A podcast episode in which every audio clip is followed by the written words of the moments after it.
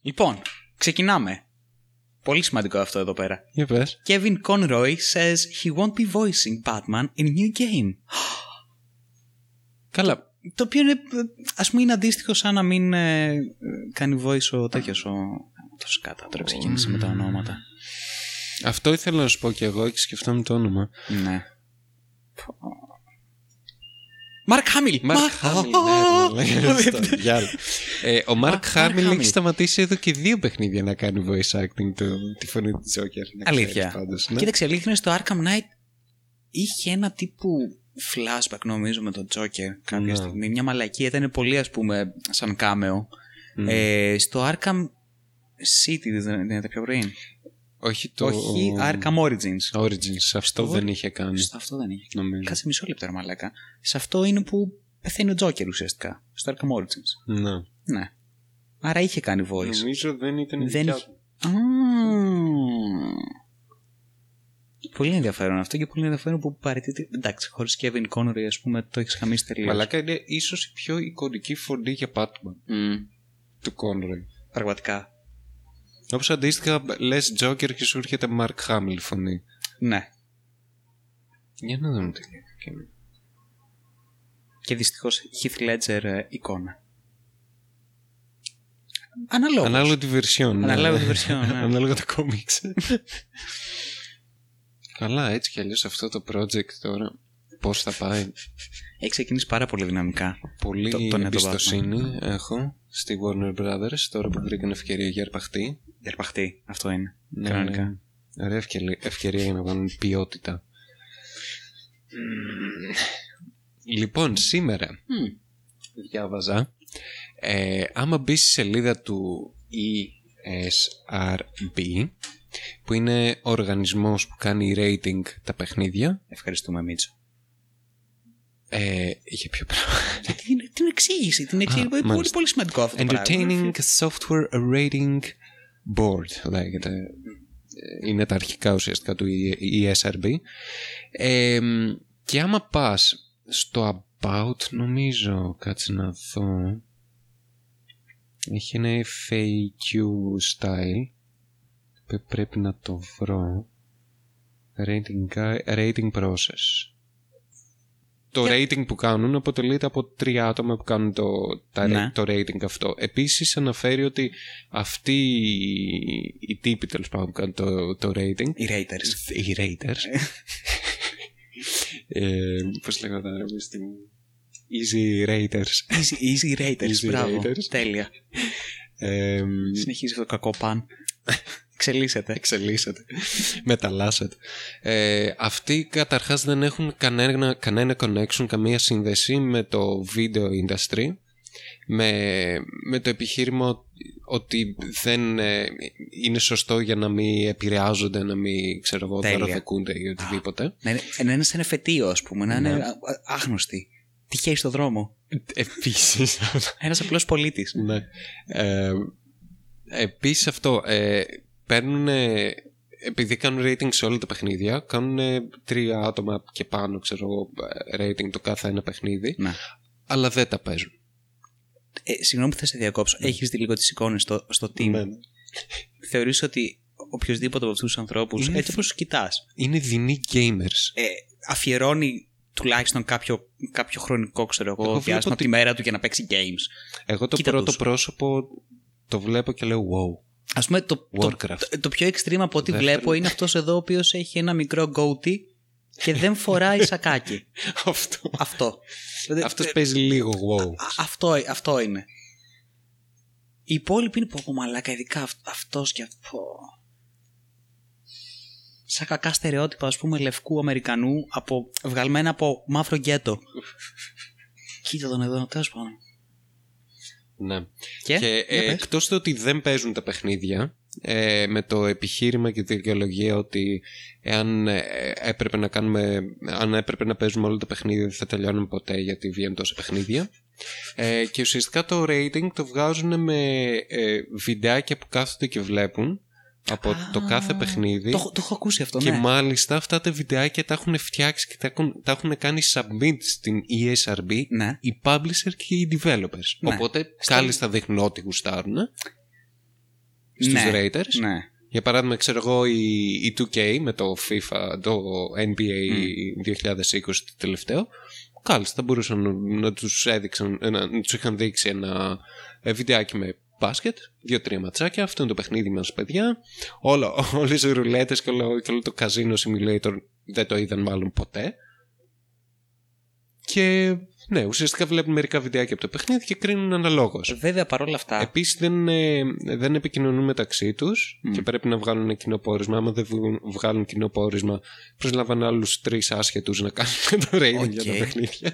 Ωραία διαδικασία. Κατά τα άλλα έχουν Πρέπει πρόβλημα να ας πούμε, με το χρόνο. καταλήξουν, ναι. Ε, και επίσης, που διακόπτω, άμα δεις ποιοι ε, ε, αποτελούν το ESRB, θα βάλεις τα γέλια Τα κατευθείαν. κλάματα.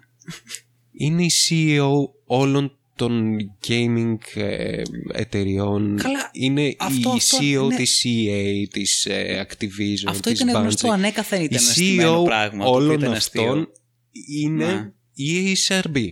Ναι, Και, από, και το γεγονός ότι γράφουν, ξέρω εγώ, για τους raters ε, πως ε, δεν έχουν κανένα tight με το video industry για να μην δωροδοκούνται και να μην έχουν influence, είναι πρώτον υποκριτικό, χιδαίο και είναι τεράστιο ψέμα αυτό από, το- την, από την πλευρά της ESRB. Αλλά γιατί είναι αυτά, δηλαδή, εάν αν το αφεντικό σου είναι ο CEO της EA, φυσικά και θα βγάλεις το NBA 2K ε, rated for everyone και appropriate for teens. Φυσικά γιατί το αφεντικό σου θέλει να βγάλει λεφτά.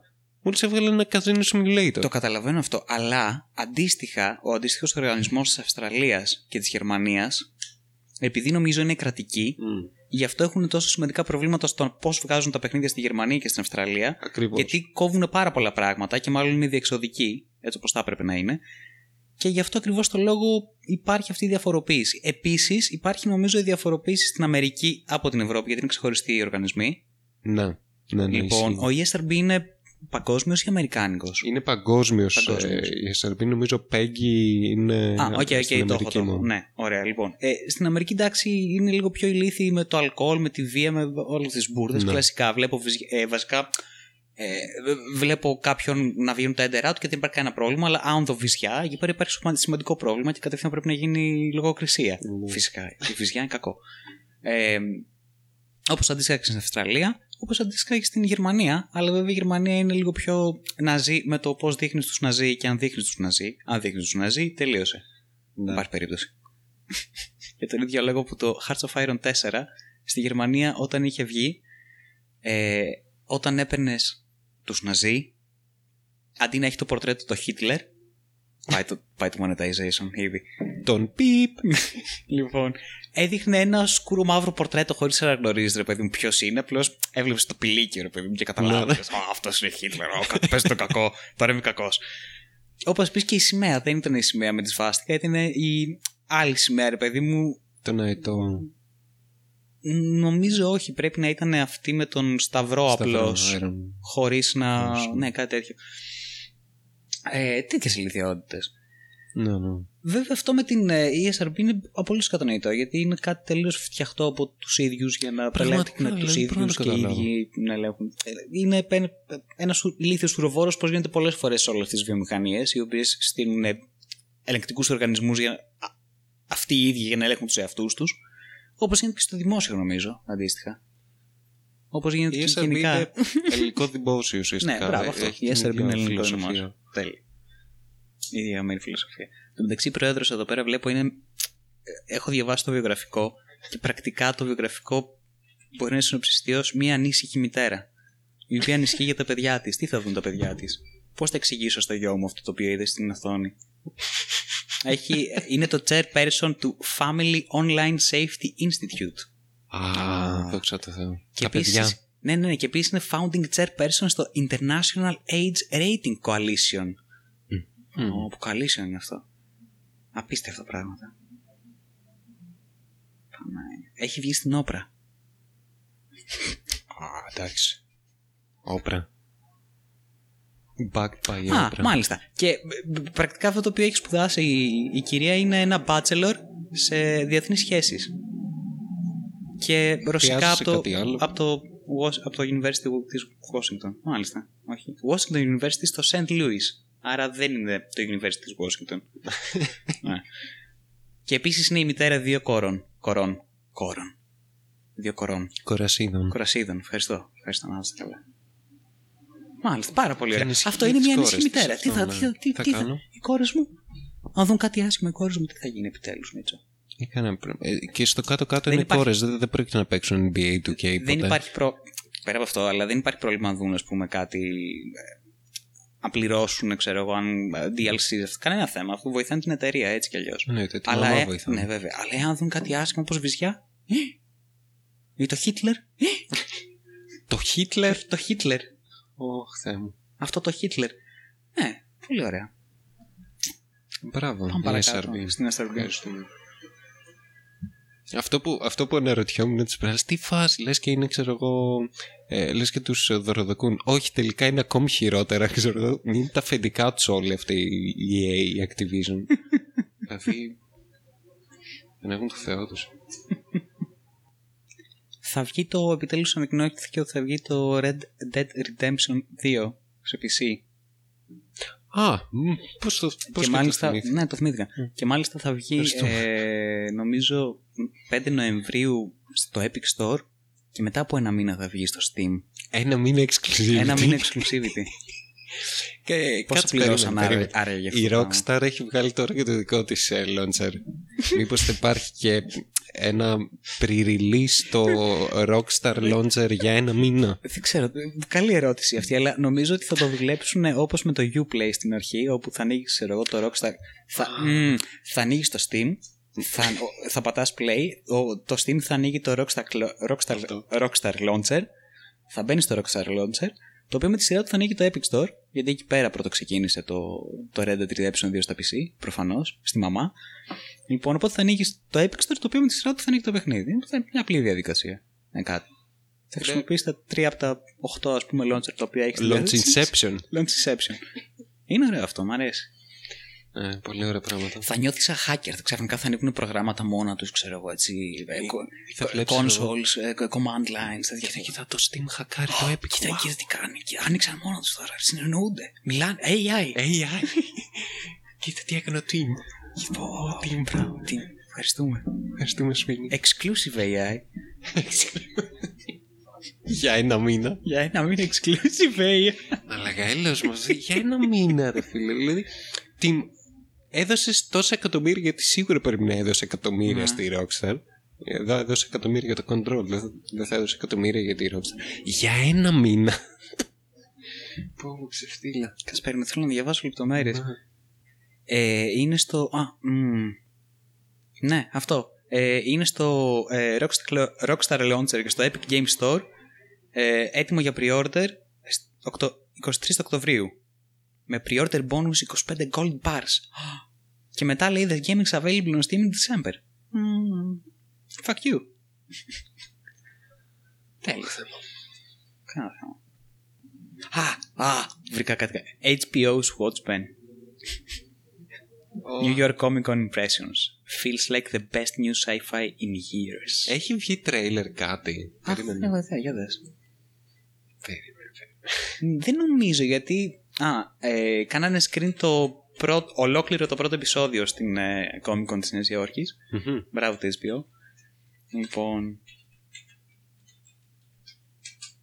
Και από ό,τι διαβάζω, λέει, η νέα ιστορία ε, επικεντρώνεται γύρω από την Angela Abar. Regina King. Ηθοποιός, Αχα. μάλιστα. A masked vigilante named Sister Night. Μμμ. Οκ. Και είναι sequel, γιατί λέει είναι 30 χρόνια μετά από την επίθεση ουσιαστικά του Ozymandias ε, στη Νέα Υόρκη. Αχα. 30 χρόνια μετά. Έχει βγει τρέιλερ. Θα το δούμε χωρίς ήχο.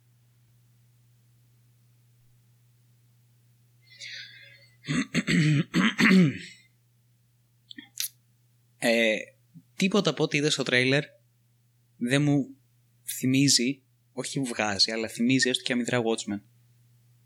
Τίποτα. Ειλικρινά, τίποτα. Και σε- από ό,τι βλέπω δεν βασίζονται στο, στο graphic novel, βασίζονται σε άλλα issues που, Οκ. που έχουν βγει. το καλό είναι ότι δεν κάνανε το λάθος να χρησιμοποιήσουν αυτή, το, το, το, ε, πες το φωτογραφικό στυλ του Σνάιντερ και να είναι, ξέρεις, sci-fi πολύ Ναι, κατάλαβα. μία τι χρώματα και εννοείς. τέτοια. Ήταν λίγο ψιλοσάπιο που μου άρεσε λίγο. Θα πεις, Η επιστροφή. Επιστροφή. Ε, Επιστροφή. ε, δεν έχω ιδέα, το μεταξύ δεν ξέρω και τους χαρακτήρες. Μόνο το graphic novel έχω διαβάσει. Ναι. Και εγώ όντως αντίστοιχα, αλλά. Και πάλι από το θέμα ατμόσφαιρας, ας πούμε. Και αυτό δεν νομίζω Mm. ότι ε, φτάνει κοντά ή πιάνει, ξέρω εγώ, το, το, το Watchmen. Ω feeling και ω. Καλά, σαν εικόνα γάμισε, το, το έχω χιλιοποιεί αυτό το πράγμα. Το πόσο creepy ήταν, είναι το κόμικ σαν εικόνα, σαν σχέδιο. Δεν συγκρίνεται, ειδικά με την ταινία. Α, τερματσές. Τελείωσα το control, το, το τερμάτισα το main story, ναι, Μάλιστα. βεβαίως. Έχουν πει θα βγάλουν ε, δύο DLC. Αχα. Ε, θα εξερευνήσουν περισσότερο το, το lore και το, Το old μύ- house. το μύθος, ναι, το, το controlverse τέλος πάντων. Ε, έχω καταλήξει στο ότι έχει ένα, γενικότερα από ό,τι έχω διαβάσει και συμφωνώ με αυτό, ε, το gameplay είναι σε αρκετά basic επίπεδο, το οποίο είναι αλήθεια γιατί δεν σου δίνονται πολλές επιλογές, έχεις ένα όπλο, βαράς με το όπλο, το όπλο έχει πέντε διαφορετικά forms, κάθε form ας πούμε είναι κάποιο είδους είτε semi-automatic, Ναι, είτε με κάποιο άλλο rocket weapon, ας το launcher, πούμε. ναι τέλος πάντων κάποια τέτοια, αλλά πάλι πολύ basic Ναι. πράγματα. Μπορείς να το κάνεις modify, πέφτουν διάφορα mods καθ' όλη τη διάρκεια του παιχνιδιού, τα οποία τα παίρνεις, τα, τα βάζεις, τα κάνεις κατά το δοκούν. Ε, από εκεί και πέρα έχεις τις δυνάμεις σου οι οποίες προέρχονται από αντικείμενα ε, oops και όλες, objects of power τα οποία βρίσκεις και καταπραίνεις πρακτικά βγάζεις το χ από μέσα τους Αχα. Ε, τα, τα εξορκίζει βασικά. Πηγαίνεις, απλώνεις τα χέρια σου πάνω σου. ε, Ζορίζεσαι λίγο εκεί πέρα. και, και απελευθερώνουν. Τέλος πάντων, τα απορροφάς και μπορείς και χρησιμοποιείς τι δυνάμεις τους, οι οποίες έχουν να κάνουν περισσότερο με τηλεκίνηση, με levitation, με. Γαμάνε όλα αυτά τα πράγματα. Μμμ. Ε, με το να. Να κάνεις, ξέρω, να, να κάνεις ποζές διαφορού, διάφορους εχθρούς, να τους παίρνεις ξέρω εγώ, Ναι. στο μέρος και να είναι άλλες μετά κτλ. Λοιπόν, αλλά είναι πάλι σε ένα αρκετά βασικό επίπεδο όλο αυτό το πράγμα, χωρίς όμως να γίνεται βαρετό. Ναι. Υπάρχει ένα sequence κάποια στιγμή στο παιχνίδι, το οποίο είναι ένας λαβύρινθος ο οποίος ε, αλλάζει όλη την ώρα με το που μπαίνεις μέσα, κλείνουν πόρτες, ανοίγουν πόρτες, ε, με έναν τρόπο λίγο αισθητικά σαν Α, το, θυμάμαι σαν- αυτό ναι, που ναι, έπαιζε ναι. και μία μουσική περίεργη. Ναι, γιατί για να περάσεις από μέσα βάζεις τα ακουστικά τα οποία σε βοηθάνε να περάσεις από μέσα, γιατί είναι το κλειδί για το λαβύρινθο. Γιατί μορφοποιείται και αλλάζει όλη την ώρα ε, με μια αισθητική σαν το λίγο Doctor Strange. Ναι, ναι. Πολύ παρόμοια αισθητική. Καλλιδοσκοπικά Μπράβο, patterns και ακριβώς. τέτοια, ναι. Λοιπόν, ε, οπότε για να το περάσεις πρέπει να πας στον Janitor, ο οποίος Janitor είναι μια πολύ μεγάλη μορφή στη, Ναι. στην όλη ιστορία, στο Oldest House τέλος πάντων εκεί πέρα μέσα. Ε, ο οποίος έχει μια. συ- είναι Φιλανδό. Ε, η- ναι, είναι Φιλανδός. Γιατί Ναι. οι Φιλανδοί κάνουν και το παιχνίδι. Είναι Φιλανδοί Α. όλοι από πίσω. Ε, θεω, οι θεωρίες είναι διάφορες από το είτε είναι μια ε, προσωποποίηση του The Boat αυτής της ε, ανάποδης μαύρης πυραμίδας σε ένα λευκό κενό το οποίο σου μιλάει όλη την ώρα και είναι ουσιαστικά αυτό το οποίο ελέγχει Ναι. το Federal Bureau, Bureau of Control και εσύ είσαι ο director του και δίνεις λογαριασμό στο The Boat ναι. ε, είτε αυτό είτε είναι κάποιος, κάποιο είδους φιλανδός αρχαίος θεός που έχει να κάνει με, με το νερό και τη θάλασσα Λάινους Τόρβαλτς. Ε, ή το Linus Torvalds Λάινους. είναι κάτι τέτοιο τέλος πάντων. Ένας εξαιρετικά καλογραμμένος χαρακτήρας. Από τους πιο καλογραμμένους και Ναι, πιο ναι. ενδιαφέροντες χαρακτήρες Πολύ που έχω γαμμένος. συναντήσει τον τελευταίο χρόνο στο παιχνίδι. Λοιπόν. Ε, και τέλος πάντων παίρνεις τα ακουστικά, περνάς από αυτή τη- το λαβύρινθο, ο οποίος αλλάζει όλη την ώρα και φαίνονται συνεχώς εχθροί προφανώς. Ναι. Και είναι πάρα, πάρα πολύ ωραίο sequence. Ε, στο οποίο βλέπεις πώς μπορείς να χρησιμοποιήσεις όλα αυτά τα πράγματα σε πολύ γρήγορο χρόνο, σε διαφορετικές καταστάσει, διαφορετικά level, με διαφορετική ξέρω εγώ, χωροταξία των πραγμάτων τριγύρω σου, γιατί όλα Ναι. αλλάζουν ταυτοχρόνως.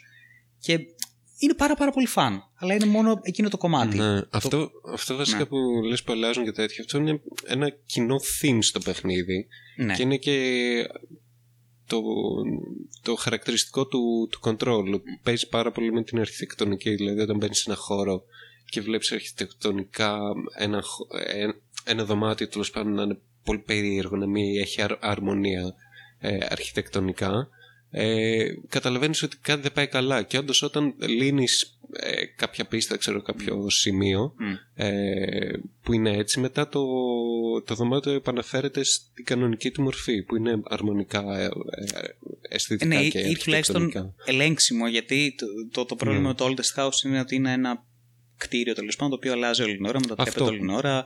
Ε, υπάρχει μια ευκλήδια γεωμετρία, συνδέονται χώροι μεταξύ τους που δεν θα έπρεπε να συνδέονται κτλ.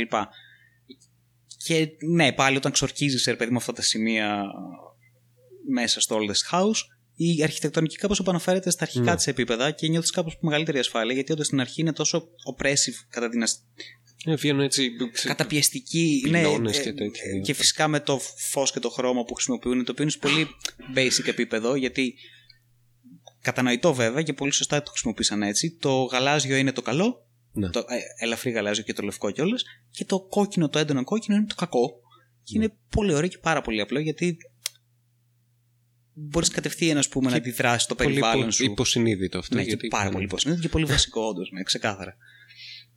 Λοιπόν, το τελείωσα πολύ στο control. Ε, έχει πολύ ωραίους διαλόγους. Έχει το μισό παιχνίδι, θα έλεγα, βασίζεται επάνω σε γραπτά κείμενα, ε, βίντεος, interviews, ε, ε, μέχρι ας πούμε και ένα παιδικό πρόγραμμα το οποίο φτιάξανε για τα παιδιά τα οποία γεννιούνται μέσα, το Threshold Kids, το οποίο είναι εξαιρετικό πράγμα, το οποίο είναι ένα κάποιος από όλους αυτούς του scientists εκεί πέρα μέσα είπε: Ρε μαλάκες, ξέρω εγώ, έχουν γεννηθεί κάποια παιδιά ή έχουμε κάποια παιδιά ως πειραματόζα εδώ πέρα μέσα. Θα πρέπει να κάνουμε ένα μικρό ξέρω εγώ, βίντεο για να τους εξηγούμε ξέρω εγώ, τι είναι αυτό, τι γίνεται, πού είμαστε, τι δυνάμεις έχουν, αν είναι καλές ή κακές. Πώς θα το κάνουμε αυτό, ρε μαλάκα; Α, δεν- πολύ απλό, ξέρω εγώ. Βάλε τον Τόμ και την ε, Κλέρ να κάνουν τις φωνές. Πάρε και δύο ε, πολύ κακοφτιαγμένες Κούκλες. κούκλες, ξέρω εγώ, από κουκλοθέατρο και γάμισε εδώ, πάμε. Και είναι εξαιρετικό τόσο Είναι καλοφτιαγμένη παράνοια. παράνοια γιατί είναι τόσο, τόσο dark όλο αυτό Ναι. το πράγμα. Είναι σχρό, ας πούμε. Δηλαδή υπάρχουν επεισόδια τα οποία λένε: Ο, πα- μα ο πατέρας σου έχει πεθάνει. Δεν το θυμάσαι, ξέρω εγώ. τέλειο. Where is daddy? Your dad is dead. Να, να, να, να, να. Οπότε το μισό παιχνίδι, ρε παιδί μου, περιστρέφεται γύρω από αυτό το, το σύμπαν το οποίο ανακαλύπτεις μέσα από το documentation το οποίο έχει μείνει πίσω από Ναι. όλους αυτούς τους καμένου επιστήμονες και τους φρουρούς και το προσωπικό το οποίο χάθηκε και πέθανε. Λοιπόν, και το κάνουν εξαιρετικά πάρα πολύ καλά γιατί η Remedy. Remedy. Ρέμεται. Remedy, ευχαριστώ. Ε, πάντοτε το έκανε πάρα πολύ καλά από το πρώτο Max Payne, ας πούμε, που είχε τα, τα serial στην τηλεόραση Ναι. ή τα comics. Τα, ναι, τα αντίστοιχα cinematics. Ναι, ναι, ξέρω, ναι. ναι. Που επιλέξαν να το κάνουν αυτό και για θέμα budget, Μμ. αλλά βγήκε τόσο ωραίο Ναι, το εξαιρετικό. παιχνίδι που κανένα πρόβλημα. Και επίσης είναι αυτά τα, τα sequence που είναι τόσο παρανοϊκά και fucking απόκοσμα υπήρχαν. όλο το παιχνίδι έχει ένα τέτοιο εξαιρετικά έντονο feeling και ειδικά έχεις μπει εκεί πέρα μέσα για να βρει τον αδερφό σου, τον οποίο κάποια στιγμή όταν το βρίσκεις, είναι μέσα σε, στην τεράστια φυλακή, στο πανόπτικο που έχουν χτίσει για να φυλακίσουν όλα αυτά τα, τα OOPS ή SCPs τέλο πάντων. SCPs είναι πρακτικά. Ναι, ναι. Λοιπόν, ε, και όταν το βρίσκεις, διαπιστώνεις ότι τον έχει, κάνει, ε, τον έχει καταλάβει το δεχή, αλλά με πολύ διαφορετικό τρόπο, χωρίς να κάνει mutations και μαλακίες όπως κάνουν οι άλλοι. Ναι. Αλλά να είναι ένα, ένα conduit, ρε παιδί μου, ένα. Ε, Πώς θα το πω, σαν να έχει γίνει ένα ράδιο το οποίο συνεχώς ξέρω εγώ κάνει project το, το δεχεί και όταν του μιλάς είναι εξαιρετικό πράγμα γιατί αιωρείται έτσι Ναι. κακά και, και, και, και σατανικά στον αέρα. Είναι μέσα σε μια πρόχειρη φυλακή που το έχετε χτίσει εκεί πέρα, ξέρω εγώ, το προσωπικό για να το κάνετε contain. Και αιωρείται, ρε παιδί μου, και ε, ε, μιλάει με. Έτσι πως μιλάει το δεχής που είναι 100 διαφορετικές φωνές η μία πάνω στην άλλη, οι οποίες λένε το ίδιο πράγμα και ψιθυρίζει από πίσω. Κάνει, κάνει άντρες, είναι γίνει τη πουτάνα. Είναι φανταστικό. Ε, το sound design στο συγκεκριμένο σημείο Ναι. είναι πάρα πολύ ωραίο και γενικά έτσι όπω έχουν χτίσει το δεχή. Λοιπόν, και ακούς τον αδερφός σου να, να προσπαθεί, ξέρω εγώ, να σε κάνει και σε ένα corrupt πρακτικά και να είναι το πιο evil πράγμα που έχεις συναντήσει. Και να λες, «Μμμ, ωραία, εντάξει, μα κάτι, κάτι θα, θα πρέπει να βρω μια λύση εδώ πέρα. Δεν είναι καλή αυτή η κατάσταση. Έψαχνα, έψαχνα, ξέρω εγώ, 15 χρόνια τελικά τον βρήκα και, και είμαι σε αυτά, σε αυτά τα πλαίσια. Οπότε σε απελευθερώνει κιόλας λίγο. Δεν έχεις ξέρω Ναι. να σκέφτεσαι, Αχ, ο αδερφός μου τον βρήκα, πρέπει να το βοηθήσω. Τώρα όχι κατά. Πρέπει να κάνω τη δουλειά μου ως director. Να καθαρίσω αυτό το κολόσπιτο επιτέλους από, από τη βρώμα που έχει πέσει. ναι. Ε, συγγνώμη. Ναι. Ε, τίποτα από εκεί και πέρα. ε, έχει εξαιρετικές, ε, εξαιρετικούς supporting characters και, και, κα- και χαρακτήρες γενικά. Ναι. Ε, από τον Dr. ε, Charming ή Darling, Darling, Darling. Dar- ναι. Charming, Darling, Darling, Το Dr. Darling. Darling. Τον οποίο δεν συναντάς ποτέ γιατί εν τέλει έχει, τον έχει καταπιεί μια τεράστια εφεύρεση την οποία έχει φτιάξει προκειμένου να προστατέψει ξέρω εγώ, το Oldest House. Στο τέλος, spoilers. Αν δεν έχετε παίξει το control. Ε, αυτό το podcast περιλαμβάνει spoilers. Ε, Αρκετά νωρίς. τον οποίο τον βλέπεις καθ' όλη τη διάρκεια ως live, ε, live actor στα βιντεάκια τα οποία βρίσκεις, τα οποία ξέρω εγώ ε, σκηνοθετεί αυτός ο ίδιος για να εξηγήσει πολλά πράγματα. Ναι, ναι. Και προς το τέλος για να εξηγήσεις τον εαυτό του και τι έχει γίνει και τι έχει συμβεί τέλος πάντων. Ε, εξαιρετικό. Και το, και το σενάριο πολύ καλό, αν και έχει πάρα πάρα πολλά περιθώρια ας πούμε ανάπτυξης και βελτίωσης κάποιων πραγμάτων, αλλά περισσότερο ανάπτυξη όχι τόσο βελτίωσης. Ήταν πάρα πολύ μεστό, ε, περιεκτικό, δεν χρειαζόταν ας πούμε, να ασχοληθείς από εδώ και πέρα με διάφορες μαλακέ. Σου δίνανε κατευθείαν ένα ρόλο, ο οποίος είχε πολύ ενδιαφέρον γιατί έπρεπε να ανακαλύψεις τι κατά ρόλο είναι και τον ανακάλυψε σιγά σιγά μέσα από το περιβάλλον και, και αυτά που έβρισκες. Λοιπόν, εξαιρετικό, πάρα πολύ ωραίο να το παίξετε το control. Μου άρεσε πάρα πολύ. Ναι. Ε, κρυμμένο διαμάδι της χρονιάς. Τις προτάσεις. Και πολύ καλό γιατί είναι και στο Epic ε, Αχ, ναι, Story. ναι, βέβαια, είναι Ε, και αυτό. exclusive. Φυσικά. Να, να, Τα είναι, καλά- καλύτερα να είναι καλά. παιχνίδια. τα- Ευχαριστούμε, Epic Store. Λοιπόν, Τα 18-12 εκατομμύρια πόσα έδωσε ο Team. Το exclusive. 10,4 νομίζω. 10,4. 10, αυτό για το exclusive, exclusivity στο control. Ευχαριστούμε. Αυτό φέρνει. Ένα oversaturation από stores στο PC gaming. Δεν τα είχαμε ξέρω εγώ στις κονσόλες, τώρα τα χρειαζόμαστε και στο PC gaming.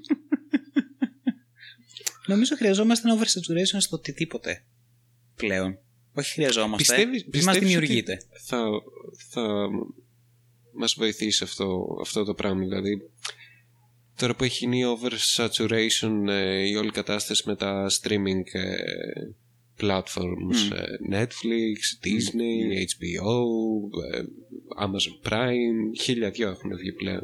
Hulu. Ε, το ίδιο πάει να γίνει και, με, και ήδη γίνεται με το PC Gaming. Μα ρε μαλάκα, ή- ήδη βλέπουμε, ήδη βλέπουμε πως όλο αυτό το πράγμα έχει οδηγήσει σε μια άνοδο στην πειρατεία πρώτον. Αυτό είναι ξεκάθαρα Το αστείο της λογικό. υπόθεσης είναι Ναι, αυτό. μα, Αν δηλαδή, δεν γαμηθείτε τα, θα, τα, θα τα το αποτελέσματα. κατεβάσω. Αυτό είναι το καλό με το, με το ίντερνετ και με, αυτού, με αυτούς τους χώρους. Τα αποτελέσματα είναι άμεσα. Δεν χρειάζεται ξέρω, να περιμένεις ένα-δύο Fuck you. χρόνια να δεις πώς θα αλλάξει η κοινωνία. Τι θα, μμμ, θα κάνουμε μια μελέτη για τα επόμενα 10-15 χρόνια, ξέρω, να δούμε τις εφαρμογές αυτού του προγράμματος. Αρχίδια. Την επόμενη εβδομάδα ξέρεις ήδη τι έχει γίνει. Και όταν βλέπεις ότι κατευθείαν έχει ανέβει η πειρατεία και σε σημείο που να βγαίνει σε είδηση ότι μην είστε μαλάκες, έχετε βγάλει 100.000 πράγματα και οι άνθρωποι έχουν βαρεθεί να πληρώνουν 100.000 πράγματα. Ε, ναι. Ποιος θα το περίμενε. Λοιπόν, οπότε. ε, άντε ξέρω, εγώ έχω Netflix, ωραία. Ε, έχω και ε, Hulu, έχω και Disney Prime. Ε, από ένα σημείο και μετά αρχίζει το σκέφτη, λέει, άντε γαμίσου, ξέρω εγώ, το άλλο θα το κατεβάσω να τελειώνει η ιστορία. Θέλω να δω Ναι. τους άλλους, ξέρω εγώ, 5 επεισόδια ή 10 επεισόδια, οτιδήποτε θέλω να δω, να τελειώνει και δεν θα μπω στη διαδικασία. Λοιπόν, ε, αυτό έχει να κάνει νομίζω με. Ξέρεις κάτι, δεν ξέρω μα είναι απόλυτα ε, κάτι το οποίο έχει να κάνει με την αγορά, δηλαδή αυτό το fragmentation το οποίο γίνεται, Ναι. το οποίο συμβαίνει σε κάθε χώρο προφανώς, γιατί ο καθένας προφα- προσπαθεί να χωθεί και να εκμεταλλευτεί κάποιο είδους ας πούμε μικρό κομμάτι της αγοράς το οποίο κάποιος ανακάλυψε, όπως ήταν με το Netflix π.χ. Ναι. Οπότε σου λέει: OK, θα πατήσουμε πάνω στην πλατφόρμα του Netflix, θα κάνουμε ξέρω εγώ, αντίστοιχα πράγματα. Γιατί η αγορά μπορεί να το τραβήξει. Θα κάνουμε διαφο... παραπλήσια, διαφορετικά, αλλά στο ίδιο ακριβώς πλαίσιο όπως το Netflix. Λοιπόν, δεν ξέρω αν είναι καθαρά μόνο της αγοράς, δηλαδή αν συμβαίνει επειδή έτσι συμβαίνει έτσι κι αλλιώς. Αυτό κάνουν οι εταιρείες, ρε παιδί μου, προσπαθούν να εκμεταλλευτούν διάφορα μικρά niches τα οποία και εμφανίζονται. ο καπιταλισμός στο κάτω-κάτω. Ναι, οκ. Λοιπόν, ή δεν ξέρω αν είναι κάπως πιο οργα... οργανωμένο από την άποψη ότι η δημιουργία μιας τεχνητής ανάγκης, ανάγκης μπούρδες ανάγκης, μιας τεχνητής επιθυμίας στην πραγματικότητα. Γιατί έχεις μια επιθυμία και σου δημιουργείται μια τεχνητή επιθυμία η οποία έχει να κάνει με κάτι βασικό πλέον το οποίο είναι ας πούμε η θέαση κάποιας σειράς ταινίας. Και στο βάζεις σε ένα τελείως διαφορετικό πλαίσιο, το οποίο είναι, θεωρείς ότι είναι ανώτερο είτε είναι ξέρω εγώ το, η διανομή, είτε είναι ξέρω εγώ η πληρωμή, είτε είναι το production. Είναι είναι κάπως Το exclusivity, διαφορετικό, ναι, το γιατί και exclusivity. παίζουν με αυτά. Το οποίο δεν έχει να κάνει τόσο με την ουσία αυτού του ίδιου που, το οποίο παράγεις, αλλά με διάφορες παραμέτρους, ξέρω εγώ, διαφορετικές τριγύρω. Και αν γίνεται όλο αυτό το πράγμα, ρε παιδί μου, προκειμένου να σου δημιουργηθούν αυτές τις τεχνητές επιθυμίες, προκειμένου να σε αφαιμάξουν όλο και περισσότερο. Γιατί το συζητούσαμε και τις προάλλες, ότι.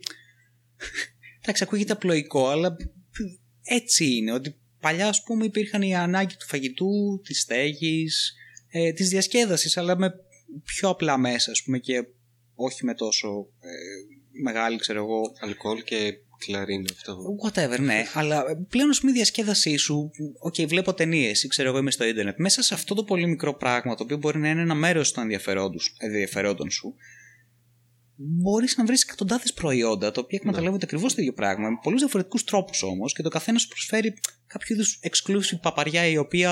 Α, αυτό είναι. Μ, αυτό ίσως θα ήθελα να το δω. Μ, αλλά το έχει μόνο αυτό. Μ, θα πρέπει να πάω εκεί, ξέρω εγώ. Δηλαδή, κάτι πολύ basic τακτικές προκειμένου να αναγκάζεσαι και το ένα ενδιαφέρον σου ξαφνικά το πληρώνεις ως 15. Γιατί εκεί πέρα πηγαίνει όλη η ιστορία. Ναι. Ναι, οπότε αυτό δεν είναι κάτι καλό το offer saturation από stores και Καλά, φυσικά- platforms. Ξέρεις κάτι, ε, είναι μεγάλο ερώτημα αυτό. Γιατί θεωρητικά, Από ρε την παιδί μου, άλλη, σε ξέρω θεωρητικά πλαίσια καπιταλιστικά είναι καλό το saturation γιατί Ναι. υπάρχει μεγαλύτερος ανταγωνισμός. Άρα αναγκάζονται εταιρείες, ξέρω εγώ, να, ε, υπερ, να να υπερκεράσει μία την άλλη, να πάει πιο μπροστά, να βελτιωθεί, να βγάλει καλύτερο προϊόν, να το αγοράσει ο καταναλωτής και μαλακίες. Ναι. Το οποίο όμως δεν, δεν συμβαίνει ποτέ γιατί αυτά είναι στο θεωρητικό καπιταλισμό, ο οποίος δεν υπάρχει. Λοιπόν, Ναι, ισχύει αυτό. ε, ναι, γιατί εκεί πέρα μέσα μπαίνουν 100.000 άλλα πράγματα τα οποία έχουν να Υπάρχουν κάνουν νόμοι με. και κανόνες. Κάτι που δεν υπάρχει τώρα. δηλαδή, ε, βλέπεις τώρα τη, την Google που ουσιαστικά έχει μονοπόλιο Μμμ. στο ίντερνετ, Μμμ. στα πάντα στο ίντερνετ σχεδόν. Καλά, Ε, μονοπόλια, ναι. Και δεν, δεν υπάρχει κάτι, κάποιος νόμο, νόμος, κάποιος κανόνας μέσα σε αυτό το παιχνίδι για να μην συμβαίνει αυτό. Γιατί ουσιαστικά η Google δεν δουλεύει σε ένα καπιταλισ- καπιταλιστικό μοντέλο αυτή τη στιγμή. Είναι τελείως Βλέπει ένα κυβερ... Corporate. κυβερνό το σύμπαν. Ναι, τα πάντα. Είμαι με καρκο- corporation και θα σας φάω όλοι. με, με τελείω επιθετικές τακτικές κιόλας. Καλά, ναι. Κοίταξε, νομίζω είναι αναπόφευκτο αυτό το πράγμα από τη στιγμή που αποκτάς τόσο μεγάλο έλεγχο και εξουσία πάνω σε κάποια πράγματα, όπως είναι για παράδειγμα η πληροφορία σήμερα, που είναι κάτι εξαιρετικά σημαντικό, νομίζω. Όπως και η διάχυση της πληροφορίας, εξίσου σημαντικό, νομίζω. Πράγμα, asset αυτή της στιγμή. Λοιπόν, πληροφορίας. Νομίζω είναι σχετικά αναπόφευκτο να γίνεις κάποιο είδους super villain. Δεν ξέρω. Νομίζω. Δηλαδή, ο Elon Έχω Musk. δει κάποιες ταινίες. Ναι, αλλά αλλά ο Elon Musk δεν είναι super villain, αλλά το αντικείμενό του δεν είναι κάτι το οποίο έχει τόσο μεγάλη Ναι. ξέρω εγώ, ο εξουσία Elon και Musk επιρροή στον Δεν κόσμο. έχει και τόσα λεφτά όσο έχει η Google. Τι θα κάνει, θα σου ρίξει τον πύραυλο στο σπίτι σου, οκ, εντάξει, οκ, τε- αυτό. Θα κάνει ένα τούνελ κάτω από το σπίτι σου να κατεδαφιστεί. και αυτό εγώ, μπορεί εγώ να ξέρω κάνει. το πραγματικό σχέδιο του Elon Musk. Για, για πες, πες ρε, πες το Ε, πραγματικό. ξέρεις τώρα που είναι trend τα ηλεκτρικά αυτοκίνητα και βγαίνουν όλες αυτές οι ειδήσεις που παίρνουν φωτιά οι μπαταρίες ε, αυτό ε, θα, θα κάνει το ultimate plan να πουλήσει παντού ηλεκτρικά αυτοκίνητα Ναι. θα έχουμε όλοι ηλεκτρικά αυτοκίνητα και ξαφνικά θα πιάσουμε φωτιά Θα είναι σω, ο ταυτόχρονα. σωτήρας, ο σωτήρας θα ανθρωπότητας, κάνουν οι μπαταρίες επιτέλους. ψοφίστε Θα δημιουργήσει αυτή τη συλλογική ευθανασία, η οποία πρέπει να γίνει κάποια στιγμή επιτέλους. αυτό, αυτό κάνει. Όπως λένε, ξέρω εγώ, ναι, ναι, ναι, όπως μας έχει διδάξει το True Detective μέσα από τα γραπτά του. Πώς το λέγανε το Boosty. Πιτσόλα το όχι Ο Πιτσολάδης ήταν ο συγγραφέας, αλλά Κρι- τα ναι, γραπτά κρι- τα οποία έκανε channeling ο, ο Rust Α, ήταν ε, η φιλοσοφία του Εβόλα, του Τζούλιους Εβόλα. αχα. Ναι, Ιταλός. Νομίζω φασίστας από ό,τι θυμάμαι. Ε, αλλά Λίγο. ψέματα. Όχι, για την ακρίβεια δεν ήταν φασίστας ο Τζούλιο Εβόλα. Αυτοχαρακτηριζόταν ως σούπερ φασίστας.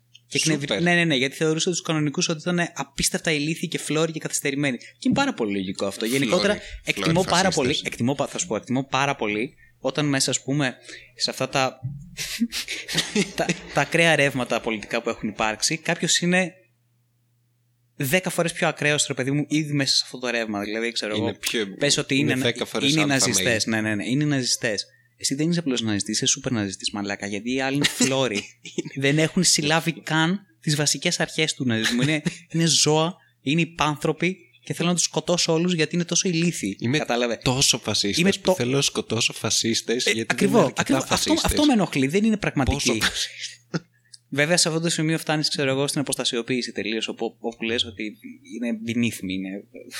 Δεν μπορώ να ασχοληθώ καν πλέον. ε, Χέσα. Έτσι και, έτσι και ο Τζούλιος Σεβόλα, ο οποίος αντίστοιχα και αυτός ήταν ένας πολύ ειρηνικός άνθρωπος, νομίζω, ο οποίος κήρυτε έτσι μια μαζική κάποιο είδους αυτοκτονία να σταματήσουμε, ρε παιδί μου, επιτέλους, να τελειώνει αυτή η κατάσταση. Αρκετά. Κα- Κάποιος πρέπει να την πάρει αυτή την απόφαση. Και έτσι λοιπόν ο Elon Musk, από ό,τι μου λες, έχει πάρει ήδη αυτή την απόφαση. Έτσι, ναι. Εντάξει. Καλά είναι. Με Δεν μπαταρία. είναι ευχάριστος θάνατος όμως, δεν μου αρέσει αυτό το πράγμα. Είναι σαν λευκός φόσφορος. Α, τσακμπαμ. Κατευθείαν. Τσακμαμ, ναι. Και εγώ με ζωντανό. Και εγώ με ζωντανό για τις επόμενες τρεις ώρες. Λιώνω. και το κουφάρι μου, ξέρεις τι είναι καλό όμω, γιατί το κουφάρι σου θα συνεχίσει να καίγεται, ξέρω εγώ. για ένα πολύ καλό χρονικό διάστημα. Μέχρι να το θάψουν ίσως. Για να του στερήσουν το Να οξυγόνο. πιάσει έδαφος. Λευκός φόσφορος. Ε, η μπαταρία. Η συγγνώμη. μπαταρία, συγγνώμη. Ε, διαβάζω άκυρο ε, Μμ, άρθρο στο Game Rant ναι. το οποίο λέει πού είναι το Alien Isolation 2, το, το sequel. Καλή ξέρω. ερώτηση αυτή. Όντως, Πού γιατί είναι; εκτός του ότι ήταν ένα φανταστικό παιχνίδι, από τα Δέκα στα καλύτερα δέκα. horror 10. games που έχω παίξει. 10-10 στα 10. Ο Αλέξανδρος λατρεύει να με βλέπει να Ναι. παίζω Alien Isolation. Και να ουρλιάζει, Μίτσο, έτσι. Μου Ναι, αρέσει πάρα σαν- πολύ αυτό σαν το μικρό πράγμα. Σαν μικρό κοριτσάκι. κοριτσάκι. Ε, Πολύ ευχάριστο. Γιατί φοβάσαι τόσο ρε μαλάκα. Είναι Alien. Βέβαια, εγώ το κάνω γιατί είμαι εκ του ασφαλού γιατί δεν το παίζω έτσι. Προφανώς ότι είμαι ηλίθιος. Δεν κάθομαι να παίζω Εντάξει, Έλληνες. Απλώς εντάξει να, να εγώ έχω πανικοβάλλω μόλις. Εγώ- Πού είναι, πού είναι από πίσω μου. Πού είναι. έχω και μια ιδιαίτερη Ακούω, σχέση με, δεν το, ακούω. με τα Alien. Μμ. Γιατί το, το πρώτο είναι από τις καλύτερες για μένα horror ταινίες που έχουν βγει. Ξέρεις ποια- Ωραία. Ξέρεις ποια σκηνή με, με, στι- με έχει Το, στοιχειώσει; pay, το pace του Alien 1 Ναι. δεν συγκρίνεται. Δεν συγκρίνεται πραγματικά. Βασικά δίδαξε όλη τη σχολή. Ναι. Ξεκι- Ξεκινήσαν Ναι, ναι, ναι. όλοι και λέμε: Ωραία, θα έχουμε μια monster ταινία και δεν θα τη βλέπετε σε όλη ταινία, θα τη δείτε μόνο στο τέλος. Μάλιστα, Διάνοια. Αυτό το αγαπημένο, μου- το Πρωτοπορία. αγαπημένο μου σημείο είναι όταν μπαίνει στο, στο escape Ναι. ε, craft, Είναι ε, χαλαρώνει, ξεκινάει να masterpiece ηρεμεί. η σκηνή. Τη βλέπεις, ηρεμείς και εσύ, χαλαρώνεις μαζί της, την βλέπεις με τα ισορρουχά του. Πω, επιτέλους τελείωσε αυτό το εφιάλτη στο μαρτύριο. Θα, θα ξεκουραστεί, θα κάνει, θα τη βρει κάποιο άλλο ε, ε, ε, διαστημόπλαιο, θα ηρεμείς. Όλα αυτά ξέρω εγώ. Περνάω από το κεφάλι σου, ηρεμείς, χαλαρώνεις. Ξαπλώνει καημένη. Η replay. Αυτό. Και οι μπάσταρδοι. Και οι είναι- μπα- ήταν είναι- πάντα εκεί. Ήταν πάντα εκεί. Ήταν πίσω. Ήταν πάντα Δεξιά, εκεί, κάτω. δεν το είδες ποτέ. Ναι. Όπως η Replay δεν το είδε ποτέ. Γιατί και εσύ δεν το είδες ποτέ. Γιατί δεν, φαινό, δεν φάνηκε ποτέ. Ήταν πάντα εκεί. Και απλώς πέφτει ένα χέρι. και, και νιώθεις έτσι όλους τους πρώιμους φόβους να ξεκινάνε από, από, από το Περιναίο. Πραγματικά, δίπλα από την κολότρη πάσος, ρε παιδί μου, και να ανεβαίνουν όλοι, να κοχλάζουν προς τα πάνω, να, να, φτά, να, να κορυφώνονται στο, στο, στο κρανίο σου και να παθαίνεις έτσι ένα πολύ πρώιμο πανικό. Και, «Ω, Χριστέ μου, μαμά. Ε, Θέλω να ξυπνήσω, δεν μπορώ άλλο. Θα πάω σχολείο. Πω, πω. Είναι- Εξαιρετικό Είναι το τέλειο. πρόγραμμα. Είναι τέλειο. Και μα- είναι, καταρχάς ήταν στα καλά του Ridley Scott Μμ. η εποχή εκείνη. Που Κα- είχε Η καλή βγάλει εποχή του Ridley Scott. Blade Runner και πάμε μετά. Ναι. Βασικά η πρώτη Τότε είχε που κάνει ήταν το Alien; διαχειρίσιμος, τότε που μπορούσε με κάποιο Κάτσε, τρόπο. έκανε να- πρώτα το Alien και μετά το Blade Runner. Περίμενε. Καλή ερώτηση αυτή. Θα υποθέσω πως έκανε πρώτα το Alien. Γιατί ήταν μεγαλύτερο εγώ pre-production. νομίζω- Γιατί συνεργάστηκε και με τον, ε, και με τον Giger. Οπότε είχαν. Και επειδή είχαν μια μεγαλύτερη διαδικασία μέχρι να στήσουν το χαρακτήρα, νομίζω, και να το, το δουλέψουν όλο αυτό. Νομίζω. Ήτανε. Όχι. Όχι. Όχι, κάτσε, περίμενε. Όλη αυτή η υπόθεση στα σκουπίδια. Το Giger και Director. μαλακίες. Τόση ώρα ήμουν producer. και σκρόλαρα, σκρόλαρα. Εντάξει, πέθανε ο αδελφός σου. Χαλάρωσε. Όχι.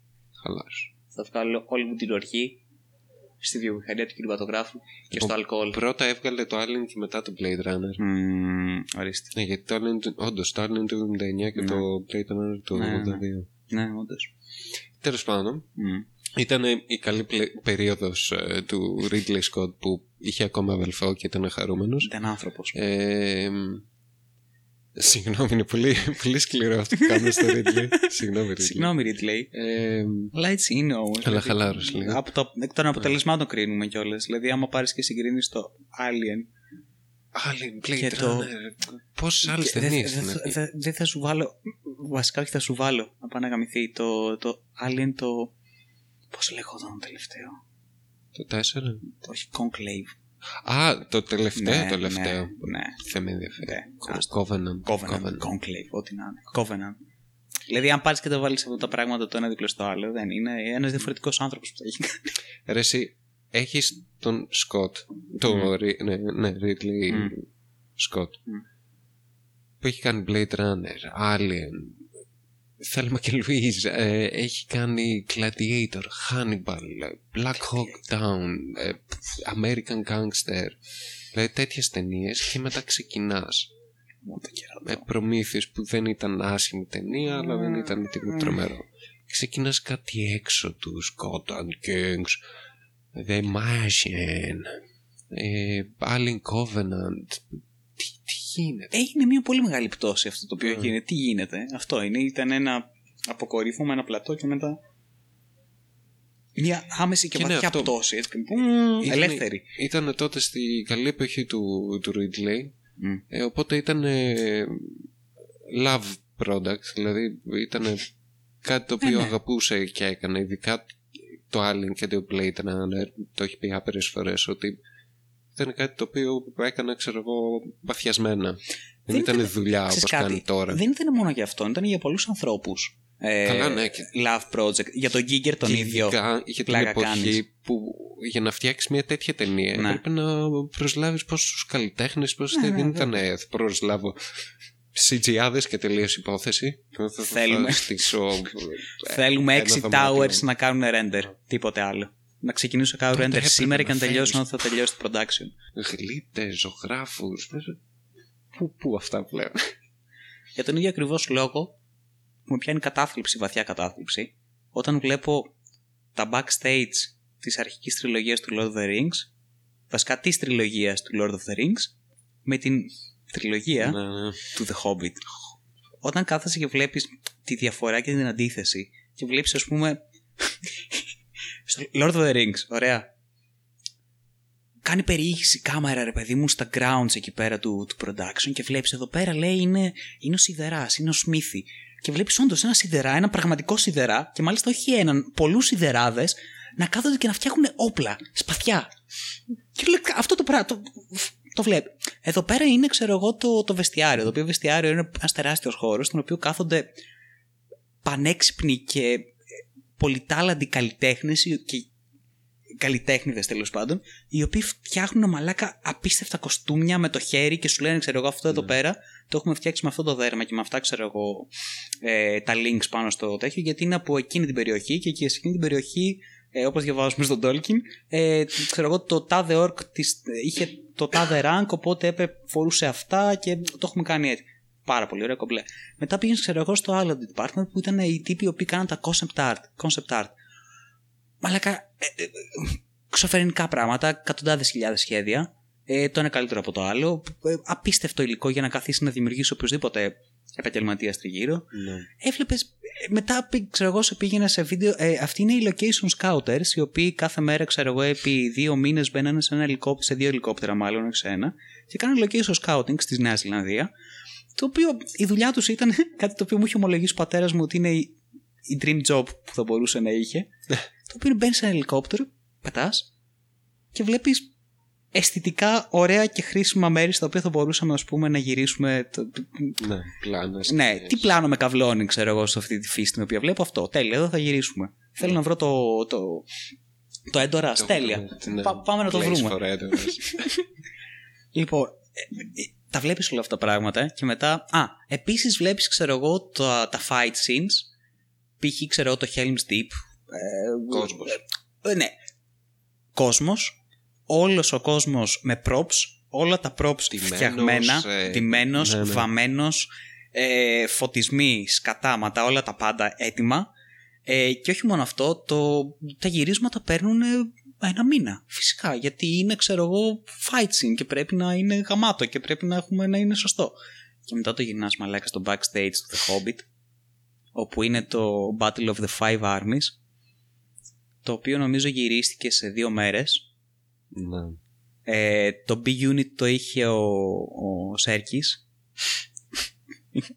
Το- και έκανε direct εκεί Οκ. και το A-Unit το είχε ο Peter Jackson ο οποίος κάποια στιγμή τον βλέπεις το θυμάμαι ακόμα είναι το στούντιο το οποίο έχει κάτι σπασμένες κολόνες της πλάκας από αφρολέξ βαμμένες Ναι. και όλο το άλλο είναι green screen προφανώς Ναι, ναι. και είναι ο καημένος ο Peter Jackson, ο οποίος κάθεται πάνω σε μία από αυτές τις κολόνες, έχει πιάσει το, χε- το, το κεφάλι του στα χέρια του, ρε παιδί μου, και προσπαθεί με κάποιο μαγικό τρόπο να σκεφτεί κάποιο είδους direction στο fight scene. Σε, στο battle scene για την ακρίβεια. Και είναι οι, οι, οι συνεργάτες οι οποίοι του λένε Ναι, ο, ο Πίτερ έχει, έχει δυσκολευτεί πολύ, ξέρω, και είναι δύσκολο με τόσο κόσμο και ε, να βγείτε σωστά και πρέπει να το κάνουμε και ε, έχει να ξεπεράσει και το Lord of the Rings και πρέπει να είναι πολύ καλό γιατί είναι το τελευταίο battle στην τριλογία και φ, είναι πολύ. Είναι, αχω- εντάξει, λέει, θα, θα το βρούμε, λέει, αλλά ακόμα το- κάτι τέτοια πράγματα. Είναι όλοι, είναι όλοι σε ένα πανικό, είναι σε μια. σαν μπάχαλο, ας πούμε, disarray παντού. Και, και το βλέπεις αυτό το πράγμα γιατί είναι ένα.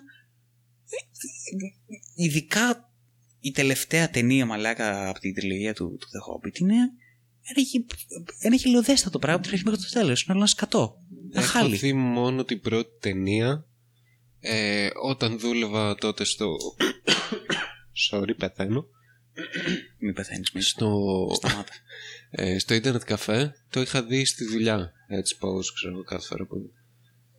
Δεν... ε, δεν θυμάμαι καν. Έχεις γλιτώσει Είχε πολλή γίνει. ώρα από πολύ μεγάλη ηλικιότητα και βλακεία, από πολύ άσχημα gags ε, τύπου κακής Marvel gags Ναι. και, ε, και σκηνές ας πούμε τε- τε- εκεί τε- τε- τέτοιου που βασικά ούτε πολύ κακής, πολύ αποτυχημένης Marvel ούτε καν ας πούμε κακής Marvel σαν να έχει αποτύχει Marvel και συνεχίσει και φέρει ταινίες. Ε, ε, CGI ήταν. Δηλαδή με, με πιάνει το, στο- το σκέφτομαι και με πιάνει το στομάχι μου ειλικρινά με το CGI. Ήταν απαράδεκτο. Ε, ε, Οι σκηνές που επιτίθενται, οι σκηνές που είναι ο Λέγκολα επάνω στις πέτρες, τι οποίες πέφτουν οι πέτρες και με κάποιο μαγικό τρόπο έχει νικήσει τη φυσική και πηδάει πιο γρήγορα. Επειδή Ναι, είναι αυτό elf το πρόβλημα με και τα ξεσκαρφαλώνει τι CGI πέτρες που πέφτουν. Ναι. είναι η φυσική του σώματος, το πόσο βάρος έχει, δηλαδή όταν πέφτει, ξέρω εγώ, πόσο... Ναι, γι' αυτό φαίνεται, είχαν ξέρω πραγματικούς εγώ. τριμαδιασμένου ηθοποιού. Ναι, και αυτό Στο είναι το πρώτο. πρόβλημα με το CGI, άμα είναι κακοφτιαγμένο ειδικά. Ναι. ναι, γιατί είναι η φυσική η οποία λείπει, την οποία θα πρέπει να Προσομοιώσεις προσομοιώσεις εξαιρετικά. Ή τουλάχιστον εξαιρετικά καλά, τόσο ώστε να μπορείς να ξεγελιέσαι από αυτό το πράγμα. Είτε θα σου φαίνεται πολύ περίεργο. Και γι' αυτό το Είναι λόγο... να κάνει βάλει, τίποτα άλλο. Δεν- Κατευθείαν καταλαβαίνεις ότι είναι γελοίο αυτό. Ναι, οκ, οι βλέπω καλύτε- υπολογιστή. Ναι. Γι' αυτό και οι καλύτερες action, οι- βασικά μία από τις καλύτερες action ταινίες που, που έχουν βγει τα τελευταία χρόνια είναι το, Jo- το John Wick. Ναι. Ε, και ο λόγος είναι αυτός, ε, είναι, είναι αυτός ο λόγος ότι είχαν κα, καταρχάς ολόκληρο κασκαντέρ team ε, από την Κίνα. Εντάξει, οι Κινέζοι Ακριβώς. είναι θρηλυκοί, Ακριβώς. ξεκινήσαν, διδάξαν το Hollywood από τον πρώτο Matrix Αυτό, αυτό ακριβώς. πώς γυρίζουν action ε, scenes. Αυτό ακριβώς θα σου έλεγα. Ότι ειδικά και το τελευταίο, αλλά και όλα τα John Wick, αυτό το οποίο μου θυμίσει, μου βγάλανε είναι ότι μπήκαν οι producers σε ένα δωμάτιο και είπαν: Ωραία, θέλουμε να κάνουμε μια πολύ καλή action movie. Ποια είναι παραδείγματα πολύ καλών action movie, Ναι. Ό,τι έχει βγάλει ο Jackie Chan. Αυτό Τι ακριβώς. είναι αυτό; Τε- Ωραία. Και- Τι είναι το α, κοινό χαρακτηριστικό το των ξε- ταινιών το του ξέρεις Jackie ότι- Ναι. Chan και των action sequences του Jackie Chan; Ε, Παίρνεις έναν τύπο ο οποίος είναι ο Jackie Chan είτε κάτι παραπλήσιο σε επίπεδο γαματοσύνης. Πετάς διάφορα props μέσα σε ένα δωμάτιο. Τον βάζεις αυτόν τον τύπο και βάζεις και κακούς. Αυτό. Τελεία. Τίποτα. Και. πλ- Ξεκινάμε. Δώσ' το. Ρο- Ρολ, δώσ' το. Ε, και κάνεις άμα- κάτω όταν έχουν πεθάνει όλοι κακοί. Ναι. Αυτό. Και άμα το ψάξεις, όντως το, το team αυτό είναι το, το team Ναι. του Jackie Chan. Ναι, φυσικά γιατί έχει δημιουργήσει ολόκληρο Ναι. κασκαντέρ school και μάλακα είναι και από τα πιο Είναι διάσημα και, διάσημος. και, και Γι' γαμάτα αυτό. κιόλας. Ειδικά στο, στον τρόπο που σκηνοθετεί και φτιάχνει τις ταινίες, ας πούμε, ο Τζάκι Chan, δηλαδή με αυτό Ναι. το action style. Το οποίο είναι ένα ρεαλιστικό action ski- ε, style. Θα πάρω κάποιους κασκαντέρ και κάποιους ηθοποιούς τουλάχιστον να τους διδάξω. Ε, θα είναι όλοι επαγγελματίες γαμάτοι. Θα κάνουν πράγματα, δεν θα Προφανώς θα είναι ασφαλές αυτό το πράγμα, δεν θα σκοτώνονται στο ξύλο. Καλά. ναι. Αλλά θα φαίνεται σαν να σκοτώνονται στο ξύλο. Γιατί είναι τόσο γαμάτι, τόσο Γιατί καλή σε αυτό αυτή που είναι και η κάνουν. τέχνη Ακριβώς. Ακριβώς που αυτό. Κάνουν. Ε, Και θα βάλω μία κάμερα. τι- πφ, Δεν χρειάζεται ούτε κάτω, ούτε βάλε μία κάμερα εκεί. Μονόπλανο. Μονόπλανο. Δώσε μονόπλανο. δώσ' το. Και απλώς Απλά παρακολούθα γαμηθείτε τι να το γίνεται, ναι, βγάλετε τίποτα σωστά. άλλο. Ε, και γι' αυτό φαινόταν, και- φαίνεται και τόσο ωραία ό, ό- όλες οι σκηνές, δεν είναι Ναι. CGI. Μαλάκα το τελευταίο Terminator που θα βγει.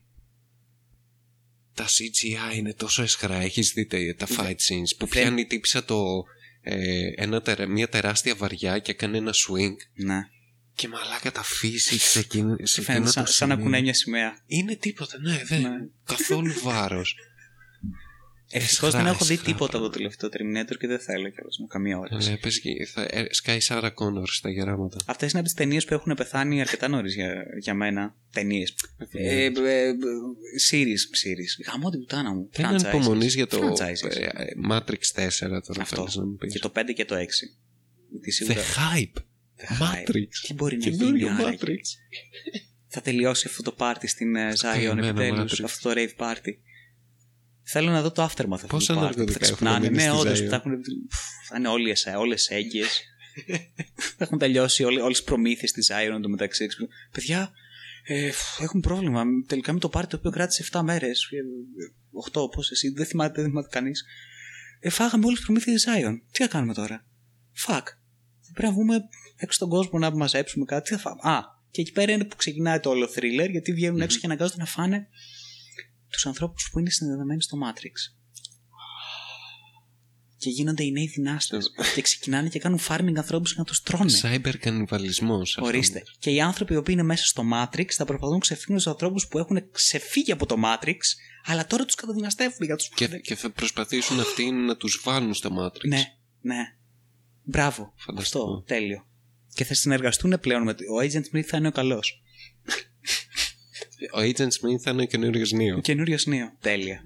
Ταινιάρα. Ο Agent Smith επίσης θα είναι μια νέα, μαύρη, trans, disabled γυναίκα. Trans Ναι, γυναίκα. Πώς αλλιώς θα πουλήσεις. Trans γυναίκα. Trans άντρα, δεν ξέρω. Θα το βλέπω αυτό το πράγμα, Αλέξανδρο. Ε, Θα πήγαινα στο σινεμά να πληρώσω. Επίσης, το σίγουρα δω. θα έχει κάποιο είδους ε, ε,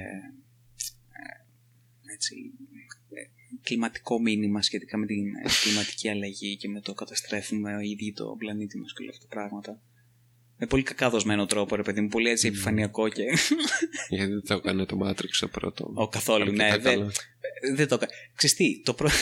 το πρώτο Matrix και το έκανε καλά, αλλά αυτό το οποίο το έκανε καλύτερα ήταν στο Animatrix, εκείνο το σκετσάκι, το οποίο περιγράφει πρακτικά πώς φτάσαμε Κάψανε εδώ που το- φτάσαμε, ναι, τι έγινε με τα γαμημένα ρομπότ και με το AI, το οποίο είναι από τα πιο σπαραξικάρδια και, και θλιβερά πράγματα, δηλαδή σε σημείο που να είμαι στο τέλος τελειώνεις και το βλέπεις και λες τελικά τα ρομπότ είναι οι καλοί, δηλαδή Ναι. ναι.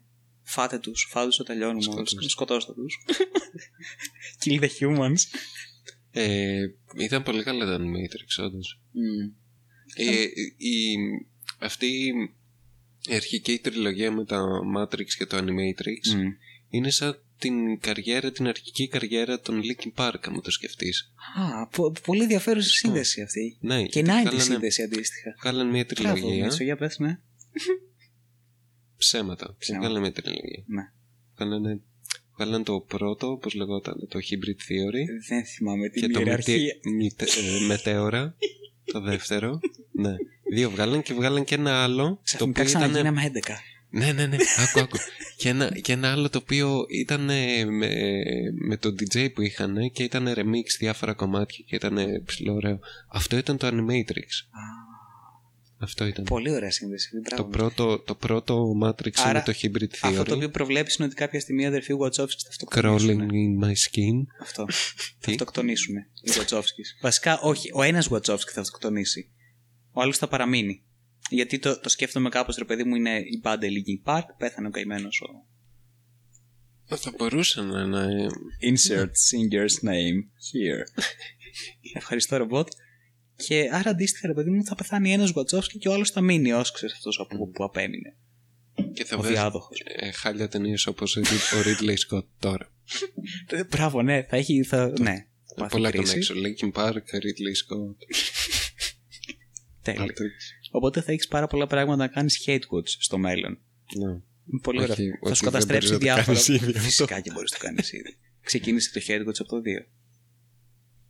Βασικά, μμ, το hate quotes Ε, ξεκίνησε το 2 κάποια ήταν ωραίο. χρόνια. Εμένα κάποια μου χρόνια άρεσε το μετά. Το, 2. το 2 μου αρέσει πάρα πολύ. ε, Έχει πολύ. έχει πολύ στυλ. γκοθίλα. Γκοθίλα. Είχε στυλ. Γουστάρω, επειδή έβαλε μέσα τους μεροφι... το Μεροφίλ. μεροφίντζια. Μόλι καπελούτσι. Τα Twin, φαντάσματα. τους Twin. Εξαιρετικά πράγματα, ναι. Τα glitches έτσι, τα, τα προγράμματα Ναι, τα οποία είναι rocks. Το, το τρίτο ήταν ε, Χριστέ μου. Κοιμάμαι. Κοιμάμαι όλη την ώρα.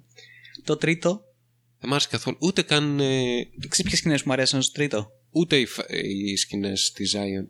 Σοβαρά δεν μ' άρεσε. Αλήθεια. Ναι. Εμένα μου άρεσαν κάποιες σκηνές με καταστροφή στη Zion. Εκεί πέρα που καμιόντουσαν όλοι, πέφτανε τα, τα, τα drills έτσι πάνω του, ανατιναζόντουσαν καν. Ναι. Αυτή η καταστροφή μου άρεσε λίγο. Όχι. Ναι. Ναι, εντάξει. Τι να κάνω. Ναι, αλλά δεν έχει κάποιο άλλο Ναι, το τρίτο ήταν. χαρακτηριστικό που να το. Άθλιο. Δεν μ' άρεσε καθόλου. Μπράβο, ρε Μίτσο. Αυτά. Αυτά. Τώρα Matrix 4 θα είναι το καλύτερο. Στο λέω. Τώρα που τα βρήκαν με τον εαυτό τους, οι Βατσόφσκι, είναι καλύτεροι. Θα βγάλουν καλύτερο Matrix. Το έχουμε δει ήδη αυτό από το Jupiter Ascending, νομίζω. Αλλά και το Jupiter Ascending ήταν Είναι σε απόλυτη το αρμονία. ultimate sci-fi. Ξεπέρασε μέχρι και το Dune. Πραγματικά. Πραγματικά. Και Dune. εναλλασσόταν Spice τόσο και γρήγορα μαλακίες. και τόσο Spice, έντονα. αλλά Τόσο σαν βαθύ. High Η, sci-fi. η, ερμη, η ερμηνεία ήταν. Μίλα Κούνης. Καλύτερη ηθοποιός. Ακόμα θυμάμαι τη σκηνή. Με, με έχει χαράξει αυτή η Φανταστικά φορέματα. σκηνή. Φανταστικά φορέματα. Σε όλη την ταινία που αλλάζει, Μπράβο, έχει αλλάξει Μίλα. καμιά 17 φορέματα. Φορεματάκια Όλο στο δίνεται. το οποίο ξεκίνησε, ξέρεις, από αυτή τη σκηνή που με έχει, με έχει χαραχτεί στη μνήμη μου, ας πούμε. Με έχει, Γιατί- με έχει ταράξει πραγματικά ως Ναι. ανθρώπινη προσωπικότητα που εμφανίζεται η Μίλα Κούνη, ξυπνάει μέσα σε ένα διαστημόπλαιο. Από το παράθυρό της βλέπει έξω ότι είναι το διάστημα, και μάλλον η γη, δεν θυμάμαι κάτι είναι. Όχι, γίνεται όλος πανικός και Ναι, απλά ναι, ναι. σκάνε εκεί πάνω. Αυτό. Και εμφανίζεται και εμφανίζεται στη γέφυρα αυτού του διαστημοπλοίου και έχει μια Fuck συζήτηση aliens. η οποία είναι σαν να έχει πάει ξέρω εγώ στο, σε μια δημόσια υπηρεσία και συζητάει για το κάποιο είδους πρωτόκολλο το οποίο έχει ας πούμε να διαχει κάτι τέλος πάντων μια υπόθεσή της και στο τέλος αντί σε όλη αυτή την κατάσταση να είναι, να είναι στα πατώ, η ενδραλίνη να έχει φτάσει ας πούμε, στο, στο Θεό, να είναι στα πατώ, να υδρώνει, ξέρω εγώ, Τι που η γίνεται, Χριστέ είμαι μου, είμαι στο στο διάστημα, είμαι διάστημα στο από διαστημοποιημένο, εξωγήινους. εξωγήινη μπροστά μου, διαστημόπλαιο, ότι έχουν τόσα πράγματα να. Η Νέα Υόρκη σχεδόν γαμήθηκε πριν από πέντε λεπτά. Τι γίνεται; Γυρνάει η Μιλακούνη και λέει. Ε, ε, η ερώτηση είναι, ε, χρει- χρειάζεσαι τίποτα άλλο με μεγαλειοτάτη, ξέρω εγώ, whatever, τι στο διάλογο, έμπρε. Μιλήσιου. Ναι. Λοιπόν, και είναι η Μιλακούνη που ε, ε, ναι, μήπως έχετε κάτι, κάτι να βάλω, γιατί μ, είμαι λίγο εντάξει. Είναι λίγο άφιλο αυτό που φοράω. Θέλω κάτι πιο άνετο. Κάτι, κάτι τέτοιο. Ναι, και μετά τα πίστευτα φορέματα της Μιλακούνη. Γιατί αυτό έκανε σε όλη την ταινία. Και Άλλαζε μετά ξεκινάει. φορέματα. Ναι, αυτό εκεί. Μετά ξεκινάει πασαρέλα. Και στο κάτω-κάτω, τι θες να δεις από, Γιατί; από ένα. Τι συμβαίνει; Αυτό, αυτό είναι το sci-fi χαρακτηριστικό του movie. χαρακτήρα. Αυτό είναι. Δηλαδή, Φορέματα. αυτό είναι. Εντάξει, Δεν ναι. έχει κάτι άλλο. Δεν έχει Θέλω μεγαλύτερο να βλέπω βάθο. φορέματα στο διάστημα. Η προσωπικότητά, της- η προσωπικότητά της είναι τα φορέματα τα οποία αλλάζει. Αναλόγως, ξέρω τι φόρεμα φορέα μιλακούνη στη, στη φάση. Α, αυτό συμβαίνει. Είναι θυμωμένη τώρα. Τώρα την κυνηγάνε. Τώρα είναι προδομένη. Τώρα ερωτευμένη. Ξέρω whatever. Ήταν ε, ένα ειδικό τρικ που κάνανε, σκηνοθετικό τρικ που κάνανε οι Βατσόφσκι που ουσιαστικά είναι character ε, cre- ε, πες το, ε, creation και expression θα έλεγε κανείς ε, των συναισθημάτων της Μίλα Κούνις μέσω των φορεμάτων. Μήπως είμαστε πολύ βασικοί και πληροί Είμαστε πολύ και βασικοί. δεν δεν κα- κα- καταλαβαίνουμε. Καταρχάς δεν καταλαβαίνουμε από Προφανώς δεν μόδα. καταλαβαίνουμε. Γιατί ήταν απίστευτο. Μου άρεσαν όντως πάρα πολύ αυτά. Αυτό όμως ήταν μια ταινία ας πούμε, η οποία ήταν επικεντρωμένη γύρω από το fashion industry. Ναι. Και θα έπρεπε να είχαμε άλλες γνώσεις προκειμένου να την αντιληφθούμε. Δεν ξέρω, μήπως σημαίνει αυτό το πράγμα. Θυμάμαι. Έχουν φύγει πολύ μπροστά νομίζω οι Οι Wachowski. Wachowski, ναι. Γι' αυτό δεν μπορούμε να τους ακολουθήσουμε πλέον. Έχουμε μείνει πολύ πίσω, έχουμε μεγαλώσει.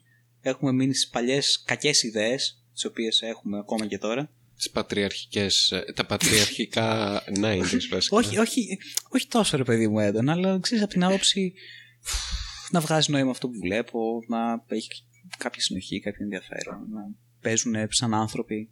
και όχι σε κάποιους είδου πλαστά πράγματα που είναι φτιαγμένα από το Twitter και το Reddit. Δηλαδή, λίγο κάτι, ναι, δεν ξέρω, κάπως να επιστρέψουμε σε μια πιο... Ο νεο, νεορεαλισμός, ξέρω εγώ, Ιταλικός να πάει στην Αμερική. Δεν ξέρω, κάτι να γίνει. Δηλαδή αυτό το πράγμα πρέπει να σταματήσει. Ειδικά από τέτοιου είδους παραγωγές, οι οποίες προσπαθούν να πιάσουν λίγο και. Λίγο, θα πιάσουμε και λίγο το Marvel Success, θα πιάσουμε και λίγο το.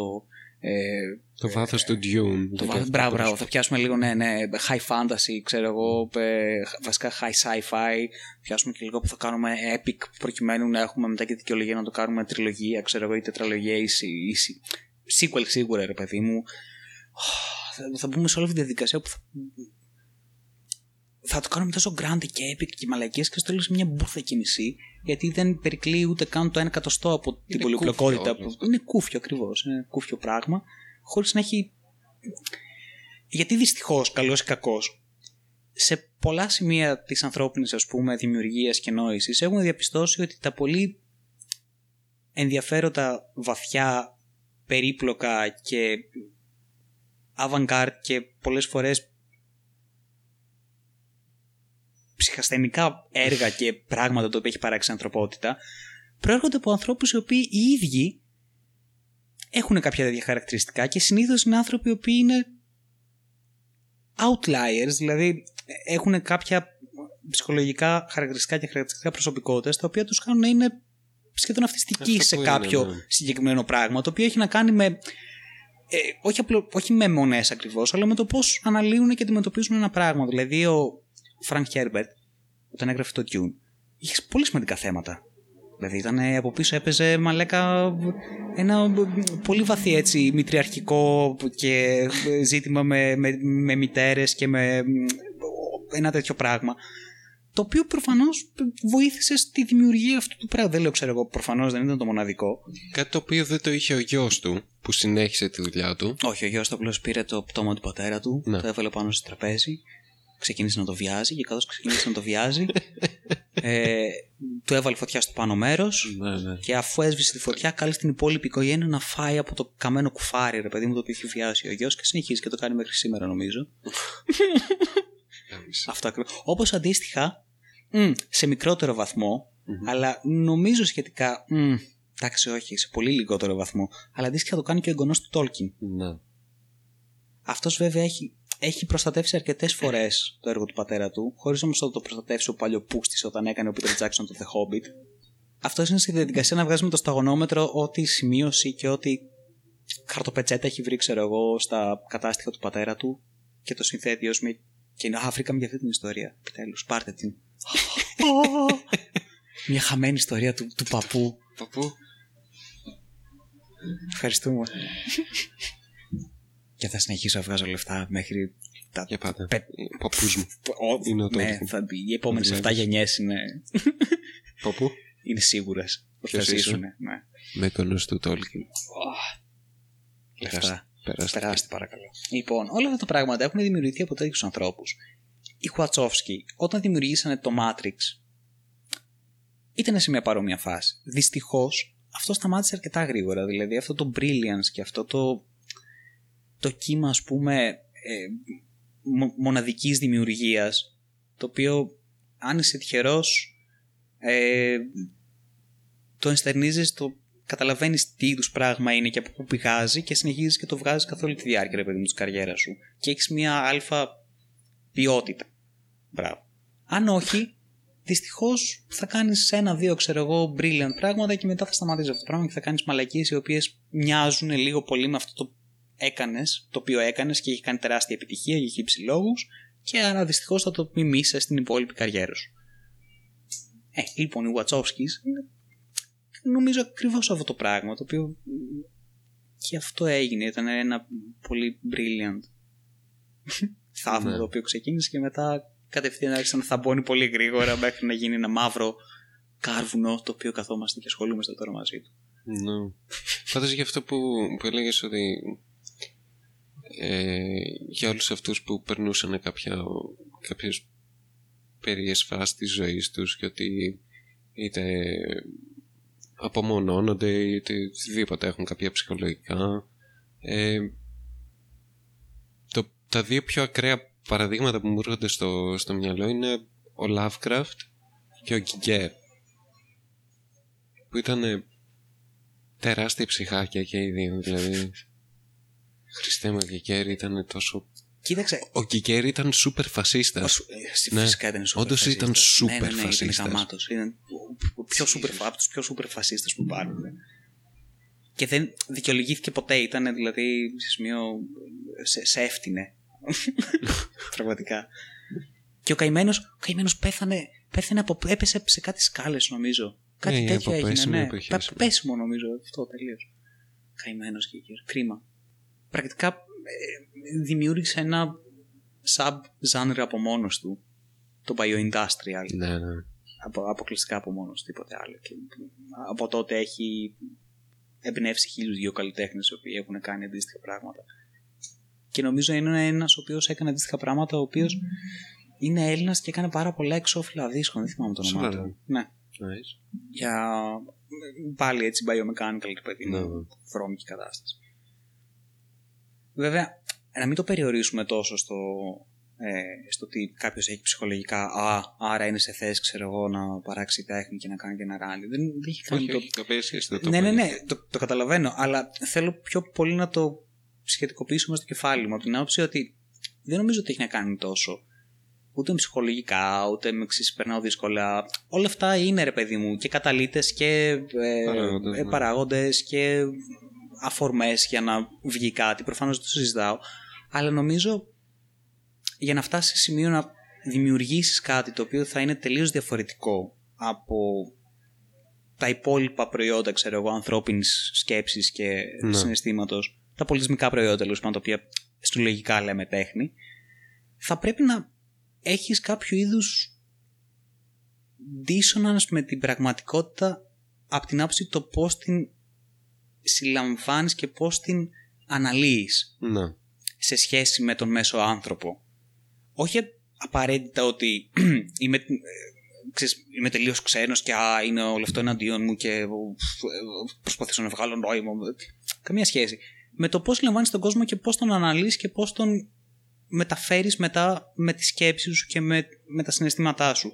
Από την άποψη ότι ένας άνθρωπος ο οποίος, ξέρω εγώ, σαν τον... ε, α, ένας άνθρωπος όπως, πούμε, για παράδειγμα, ο Γιουνγκ, ο οποίος κατάφερε και ανέλυσε κάποια πολύ βασικά μοτίβα και πολύ βασικές συμπεριφορές του ανθρώπου, οι οποίες υπήρχαν ανέκαθεν στην ιστορία μας και μπόρεσε και τα μετέτρεψε ας πούμε σε ένα διαφορετικό πλαίσιο και τα ανέλησε με ένα διαφορετικό τρόπο και μπόρεσε να σου, να σου τα φέρει ρε παιδί μου ως «Α, έχουμε τα αρχέτυπα, κοίτα Ναι. τα αρχέτυπα, κοίτα πόσο πολλά αρχέτυπα υπάρχουν και πόσα πολλά χιλιάδες χρόνια καθόμαστε και ασχολούμαστε με αυτά τα πράγματα και τα είχαμε όλη την ώρα μπροστά μας αλλά τώρα μπορώ ξέρω εγώ να τα αναγνωρίσω με πολύ πιο εύκολο τρόπο γιατί κάθεσα και ασχολήθηκα με κάτι το οποίο ήταν καθημερινό με τελείως διαφορετική προσέγγιση και αντίληψη και το μετέφρασα τελείως διαφορετικά εν τέλει. Και αυτό προήλθε από ένα dissonance το οποίο είχαμε την πραγματικότητα αυτή καθ' αυτή. Ναι. Γιατί ναι, μεν ζούσα και υπήρχα μέσα σε αυτήν, αλλά έτσι όπως την αντιλαμβανόμουν, με οδήγησες σε τελείως διαφορετικά, διαφορετικά συμπεράσματα από τον μέσο άνθρωπο. Και γι' αυτό ακριβώς το λόγο κατέληξα ας πούμε, να είμαι αυτός ο οποίος είμαι και να πω αυτά τα οποία είπα και να το αναλύσω με αυτόν τον γαμμένο τρόπο. Και να έχουμε, ας πούμε, μέχρι σήμερα και τον Jung και τον. Ε... Τέλος πάντων, γι' αυτό ακριβώς το λόγο έχουμε αυτά τα οποία έχουμε και τα θεωρούμε ως ξεχωριστά έργα. Ή ξεχωριστές ιδέες, ξεχωριστές φιλοσοφίες. Και γι' αυτό ακριβώς το λόγο, καλός ή κακός, είμαστε σε ένα stagnation από όλα αυτά τα πράγματα.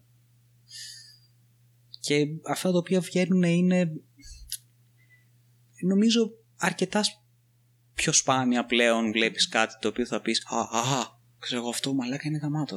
Τώρα είναι κάτι ξεχωριστό, κάτι το οποίο έψαχνα, κάτι το οποίο με έχει αγγίξει πάρα πολύ βαθιά, κάτι το οποίο είναι τελείως διαφορετικό από ό,τι έχω δει μέχρι τώρα ή οτιδήποτε, όλο αυτό το πλαίσιο το οποίο σε ενθουσιάζει με κάτι το οποίο έρχεσαι σε επαφή. Πλέον έχεις ένα σωρό διαφορετικά μοτίβα τα οποία επαναλαμβάνονται με διάφορες βερσιόν ε, λίγο διαφορετικά, λίγο πιο σοβαρά, λίγο πιο αστεία, λίγο πιο... Κάπως έτσι το βλέπω πλέον στις ταινίες. Και έχει να κάνει και με όλη την ιστορία με remakes, με prequels, με sequels, με τριλογίες, με μαλακίες, τα οποία ξεκινήσανε προφανώς από την, εκείνη τη ρημάδα την απεργία των σεναριογραφών στο Hollywood το 2006 πότε ήτανε. Ναι, όντως. Όπου από τότε, ε, ναι, όπου από τότε ολόκληρη η βιομηχανία στράφηκε σε τελείως διαφορετική κατεύθυνση και σου λέει: OK, εντάξει, αυτοί κάνουν απεργίες, γάμισε τους. Τι έχουμε, Έχουμε. στην αποθήκη; Έχουμε. Έχουμε πράγμα. Έχουμε για χρόνια. Για χρόνια storyboards. Βγάλε εδώ, φέρε το comics. Disney. Πάρτε αυτό. Φτιάχτε το. Do it. Λεφτά. Τέλεια. Αντιγαμίσου να ριογράφει. Έμψε. Ή τέλος πάντων θα τον πάρω να κάνει ένα adaptation το οποίο θα είναι τελείως επιφανειακό και ουδέτερο και ξεπλημμένο και οι πραγματικοί φανς θα το μισήσουν και αλλά ο, ο περισσότερος κόσμος ο οποίος θα πάει να δει απλώς μια ταινία θα το αγοράσει αυτό το προϊόν και θα βγάλουμε λεφτά. Και έτσι λοιπόν Μίτσο έχουμε φτάσει σήμερα σε αυτή τη, την καταστροφική εποχή που επιτέλους το, το τέλος πλησιάζει. Τα σημάδια είναι όλο και πιο σαφή το τελευταίο καιρό. Έχουμε αρχίσει να βλέπουμε την, αυτή τη, τη ραγδαία ε, το ραγδαίο, πρόσεξε τώρα θα, θα ξεκινήσω να μιλάω επιστημονικά. Το ραγδαίο κατακαιρματισμό της πραγματικότητας μέσα από τη γελιοποίησή της. Το οποίο συμβαίνει στην καθημερινότητά μας δηλαδή πλέον όλα αυτά τα πράγματα τα οποία αντιμετωπίζει νομίζω ένας μέσος άνθρωπος σε οποιοδήποτε κλίμακα και σε οποιοδήποτε μέρος του κόσμου δεν είναι τόσο γελία και τόσο εκτός από τα πλαίσια της λογικής όπου σιγά σιγά ελπίζω να ξεκινήσει έτσι αυτή η κατρακύλα πολύ πιο έντονα και να φτάσουμε επιτέλους σε αυτό το χαμένο το τέλος γιατί ε, παραπέουμε εδώ και πολύ καιρό Κα- κάτι- αυτό και, και γυρνάμε πι- πίσω στον Τζούλιο Σεβόλα λοιπόν Ναι. και στον Elon Musk είδες έχει κάνει τις κύκλο όλο αυτό το μπαταρίες. πράγμα με τις μπαταρίες όπου επιτέλους θα, θα ξεκινήσει αυτό το, το, το, η συλλογική αυτοκτονία Ποιο ήταν, ε, δεν θυμάμαι, Path of Heaven, πώς λεγότανε. Θυμάσαι αυτή την αίρεση ε, στην Αμερική που είχε, έκαναν όλοι. ναι, που, που είχε οδηγηθεί σε Το μαζική μας, ε, αυτοκτονία ναι. στο τέλος και είχαν πεθάνει καμιά 240 άτομα πώς είχαν πεθάνει. Ναι, ταυτόχρονα. Υπάρχει ε, στο ίντερνετ, στο YouTube, υπάρχει ε, 50 λεπτά νομίζω ε, υλικό Δείχνει. από το Ναι. τέλος από, το, το τέλος, τέλος. ναι όπου είναι όλη η ιστορία που είναι ξέρω εγώ ο, ο, ο Καλτμα ο, ο, Ο Μα- Καλτμαν. ο Καλτμαν ο Καλτμάστερ Ο Cult ο Master. Καλτμάστερ ε, ο οποίος συνεχώς λέει λέει λέει λέει και κάποια στιγμή ρε παιδί μου δίνεται η εντολή σιγά σιγά αρχίζουν, κάνουν αρχίζουν να αυτοκτονάνε, πεθαίνουν, πεθαίνουν ένας πας τον άλλον αρχίζουν, δίνονται οι εντολές, ξέρω εγώ, σταματήστε τα, ε, ησυχάστε τα παιδιά, ε, βοηθήστε τους να καταπιούν το, τα, τα χάπια του δηλητή. Κά, κάτι είχαν πάρει νομίζω ένα δηλητήριο. Λοιπόν και αυτά και σταματήστε τα να κλαίνε γιατί έρχεσαν να κλαίνε τα παιδιά. Ε, Και είναι μαλάκα, είναι 50, 50 λεπτά εφιάλτης. Πραγματικά 50 λεπτά εφιάλτης. Είναι ο θάνατος όλων αυτών των ανθρώπων. Παναγία μου. Άμα είσαι Καλτμαν, Άμα είσαι κάλμα. έχεις εξουσία. Εγώ θα ήθελα να ήμουν tech Καλτμαν. Technomancer. Θα ήθελα, ας πούμε, έτσι να σε υπακούν οι μηχανές. Όχι, να είμαι στο tech industry. Όπως ο Ο Steve Jobs. Steve Jobs. Αυτό. Το πρώτο πράγμα που μου ήρθε στο μυαλό. Kaltman. Steve Jobs νομίζω. Είναι, είναι το βασικό σου παράδειγμα. Δηλαδή ο Bill Gates Α, δεν ναι, έχει ναι. φτάσει σε, σε αυτό Όχι. το επίπεδο ποτέ. Steve Jobs. Ο Steve Jobs. Καλύτερος tech Kaltman. Tech Kaltman.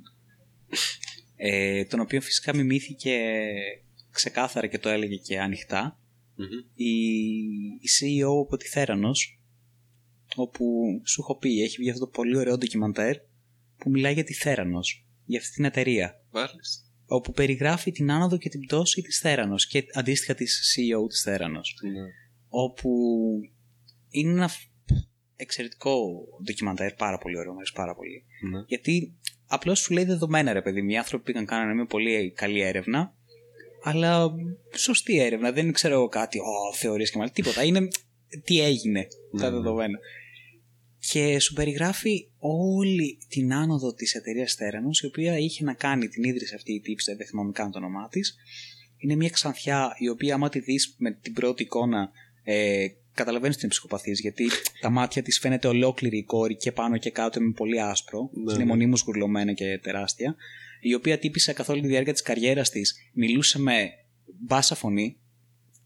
Αχ, ναι, θυμάμαι. Μιλούσε ρε, με ναι, μπάσα ναι, το φωνή έλεγες. γιατί ε, το, είχε, το είχε πει κιόλας, ξέρω εγώ. Αν, αν μιλάς με μπάσα φωνή, λέει, σε ένα συμβούλιο και, και τα λοιπά, σε ακούνε, λέει, ε, πιο άμεσα και καλύτερα, λέει, οι άνδρες, γιατί δεν ακούνε μια γυναικεία φωνή τέλος πάντων, οπότε σε παίρνουν πε- περισσότερο σοβαρά και οι γυναίκες. Ναι. Και είχε να κάνει με τη φωνή αυτό το πράγμα, κάποιο ψυχολογικό τρικ. Και μιλούσε όλη την ώρα. Καλημέρα, είμαι η τέτοια του Θέρ. Αυτό το πράγμα. Jesus. Ε, η οποία εταιρεία τέλος πάντων η Θέρανος, ε, αυτό το οποίο ήταν το προϊόν της ήταν ε, όλες οι εξετάσεις οι οποίες μπορούν να γίνουν σε ένα ε, αιματολογικό εργαστήριο Ναι, ναι. μέσα σε, πολύ, μια, σε, σε μια μικρή συσκευή η οποία ήταν ξέρω εγώ στο μέγεθος ενός μεγάλου φούρνου μικροκυμάτων ξέρω κάπως έτσι. Μια πολύ μικρή συσκευή η οποία μπορείς να την πάρεις ξέρω εγώ σε ένα απομονωμένο μέρος σε ένα νοσοκομείο το οποίο δεν είχε πολλά λεφτά για να κάνει εργαστήριο whatever και κατευθείαν να, να βάλεις α και πέρα από αυτό κατευθείαν να βάλεις μια ελάχιστη, πολύ πολύ μικρή ποσότητα αίματος, η οποία Ναι. δεν χρειαζόταν ε, να βάλεις βελόνα και να σου φύξουν αίμα και να φοβηθείς και να υδρώσεις και να. φ- Αυτό ξέρω εγώ, να λιποθυμήσει και όλε τις μαλακίες. Και σου τρυπούσαν έτσι τσουπ λίγο το δαχτυλάκι, παίρνουν μια σταγονίτσα πολύ μικρή. Και με αυτή τη σταγονίτσα λοιπόν, ε, Μίτσο, και με αυτό το ε, εξωπραγματικό ας πούμε, θαύμα της τεχνολογίας, θα μπορούσες να κάνεις όλες τις εξετάσεις αίματος που μπο- μπορείς να κάνεις γενικά. Ναι. Με πολύ μικρό κόστος και πολύ σύντομο χρονικό διάστημα και όλα αυτά. Λοιπόν, ένα πολύ μεγάλο μέρος του ντοκιμαντέρ δείχνει τους μηχανικούς, είτε πρώην είτε μαρτυρίες μηχανικών που είχαν εκεί πέρα μέσα για να φτιάξουν αυτό το πράγμα, οι οποίοι λέγανε απλώς ότι πρώτον η φυσική μας λέει ότι όλα αυτά δεν γίνονται. η φυσική μας το λέει αυτό. ναι. Γιατί λέει θα πρέπει να στριμώξω μέσα σε ένα πολύ μικρό χώρο πράγματα τα οποία κουνιούνται, πράγματα τα οποία δονούνται, που βγάζουν μαγνητισμό, περίοδους βακτίνες, αυτά. Ναι. Δεν υπάρχει, λέει, περίπτωση κάτι να μην επηρεάσει κάτι άλλο. Όλα είναι το ένα πάνω στο άλλο.